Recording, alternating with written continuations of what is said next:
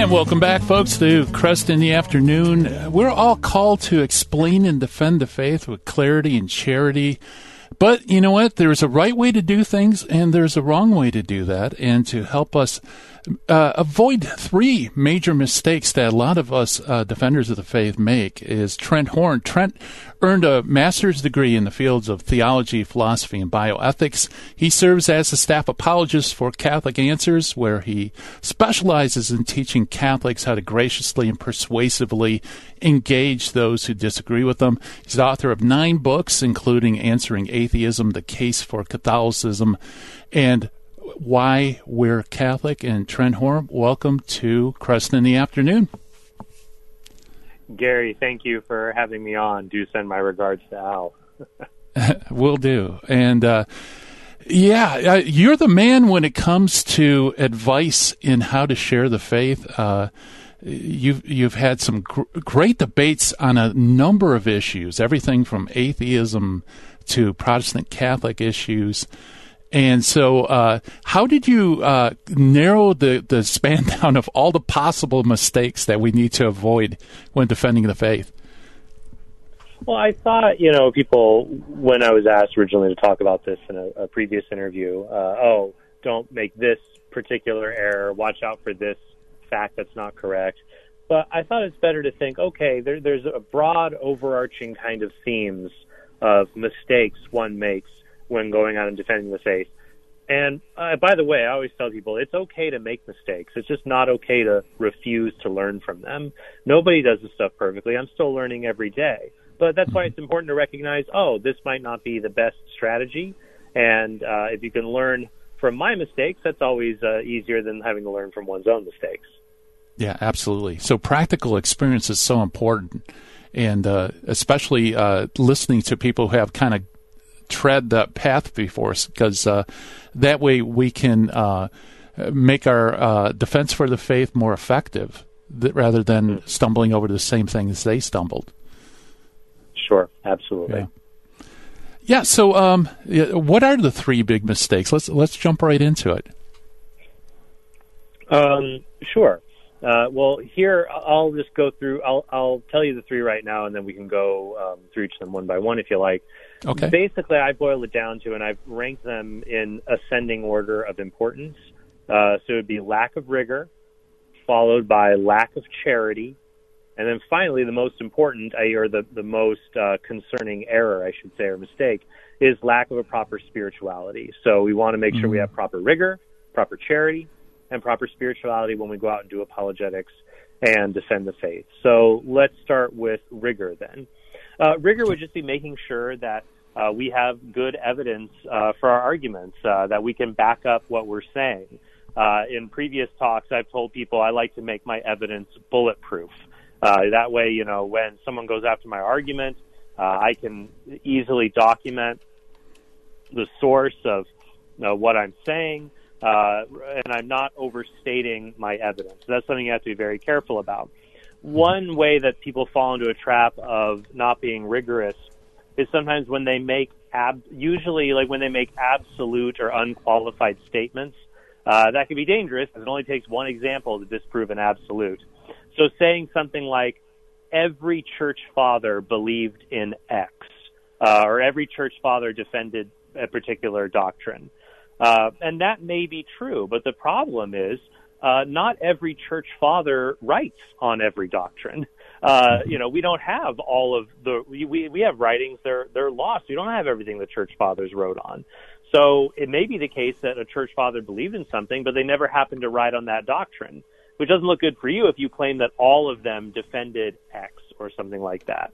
Uh, so it might be better to say something like, "No church father denies X." or something like that because that's easier to find. And that's just one example that when you, when, or like with the fathers when you're quoting them, make sure that you uh, you go to the primary source. I've seen some examples where apologists all cite each other on a quote from the church fathers, and it turns out the quote it's it's not genuine. So going back yeah. to the primary source, the original document, is always a good bet, and that's just the general thing of being rigorous, crossing our T's, dotting our I's when we're assembling our evidence. Yeah, and uh, Yeah. So uh, let me real quick. What happened if you, you don't have the capacity to check out primary source evidence? Like sometimes it's in Latin or whatever, and uh, sure. so you can't check out. What's what's a good advice for someone to make sure that their citations are sound? Well, I think one helpful thing here is to go through many uh, secondary sources as much as you can. If it's a secondary source that is hostile to you, that's very helpful. So if you can find a Protestant scholar who will cite this, uh, that's helpful because they're not necessarily inclined to want to help you. Uh, so that would be one option. Another option might be if you're having trouble finding a primary source.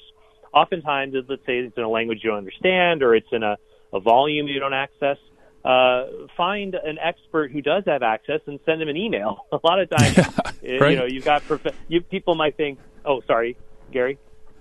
Oh no, no, I, I was totally agreeing with you. yeah, because a lot of times you know, I think, "Oh, this person doesn't have time for me." Don't worry, a lot of these professors in very, very obscure fields. It's not like people are knocking down their doors. In fact, they'll probably be delighted to say, "Hey, someone emailed me from my department webpage and wants to know about this." And they can help you as an expert to uh, track down the primary source sometimes. Yeah, absolutely. I, I know uh, many of them keep office hours for students, and usually they're just in there twiddling their thumbs. So, uh, an query like right. that, you know, they would welcome it. Yeah, great advice. Absolutely. So uh, yeah, maybe uh, one more would be if make sure that they give you a citation for the source. Many times sources are quoted and they'll just say, you know, Anselm or, you know, something like that. And uh, your book, your fantastically popular book on uh, quotations from the saints that they never gave. Yes. does, does that. It's, you know, these spurious quotations. Yeah, make sure you can you can cite it. And what's great is though a lot of for a lot of the fathers, for example, there are free sources online. Uh, like a lot of times, I'll, if I'll get a quotation, uh, I'll go to New Advent or the online Schaff collection, and you can you can find it. But it's always helpful. You just want to be, uh, and it's not just the church fathers. Any kind of evidence you use, you might hear someone say, "Oh, X a statement." Well, let me make sure I have the source on that. That way, I know exactly where it's coming from. The more, the closer it is, the the better it is. Yeah, absolutely. So rigor is so important because you don't want to uh, have unqualified claims or unsourced claims where it could be embarrassing. Uh, the second one is even more important: charity. Mm-hmm. Right, and this can be taken in one of uh, two ways when we talk about charity. First is the more common view is being charitable, being kind, uh, having not having a triumphal or a condescending tone when we are engaging others, uh, seeking to understand them, treating them how we would want to be treated in these engagements. So not when we're defending the faith, t- telling people, "Oh, here's you know that's a stupid thing to believe. Here, let me let me tell you what the Catholic Church teaches." You know, something condescending or or rude. Uh, that would be a, a, common way of understanding charitableness. Uh, this can also relate to rigor, though in that sometimes we can be uh, a person can be uncharitable towards another person's argument. Like they'll put forward. I've, I've seen uh, some Protestant apologists do this, where they will read. Uh, let's say, for example, Saint Alphonsus Liguori, his work, The Glories of Mary, where he is not writing an apologetic work; he's writing devotional work and paying homage and tribute to Mary. Sometimes with very flowery and lofty language, and taking that language and reading it very, very strictly to make it seem like Catholics are are de- are deifying, uh, you know, that they're they're turning Mary into a, a goddess. That's reading the work in a very unchair. You know, you can and we can do that too. So always try to strengthen your opponent's argument, see it in its strongest light, and then and then refute it. So charity works in that respect as well. Yeah. Yeah, very good. And yeah, and uh, I know it's disarming when you're able to repeat to the opponent their own position and make it even stronger. right. Because that, that will get their attention. It certainly will, yes. Yeah, yeah. So, okay, so rigor, uh, charity, uh, sp- uh, proper spirituality. What do you mean by that? Well, this is the most important one. Um, yeah. Because some people, there's a, a temptation in doing apologetics of the sin of pride, of thinking that you are holding the faith up with your arguments and you're so great doing apologetics. And that's, and I've seen people who were former apologists, Catholic commenters, people who do this stuff all the time, then all of a sudden they're not Catholic or they're atheists and they've really fallen off the wagon hard and become very bitter towards the faith they once defended. Uh, and it wasn't really intellectual. Uh, part of it was maybe, but I think it was a spiritual detachment before it became an intellectual detachment. So confusing mm. uh, studying the Bible with reading the Bible. Uh, you know, confusing uh, developing arguments to defend the real presence versus worshiping uh, Christ at, at, the liturgy uh, through the liturgy. So uh, that's incredibly important to not forget that. And if we do not have a proper spiritual life, we're going to be uncharitable. We're going to lack rigor. Uh, everything flows kind of downstream from that. So that's why very, very important to keep a balance and realize you don't have to do study all the time. You need to also have a proper prayer life and a, a sacramental life. Yeah, and that is a huge temptation for someone who defends their faith on a regular basis to reduce the right. faith down to it like an intellectual exercise. Right. Dangerous yeah. because you don't know everything. You know, you, yeah. you might get you and then the problem here is the apologist ends up if I can't refute that argument, it can't be refuted, so I guess the Catholic Church is wrong. Well, have you thought of a third option that you're just not that bright and you don't know how to refute it? right. You know, that's happened to yeah. me a few times. Uh. So it made, and that's why avoiding pride is so important to realize you're you're part of 2,000 years of tradition. That's church's not going anywhere.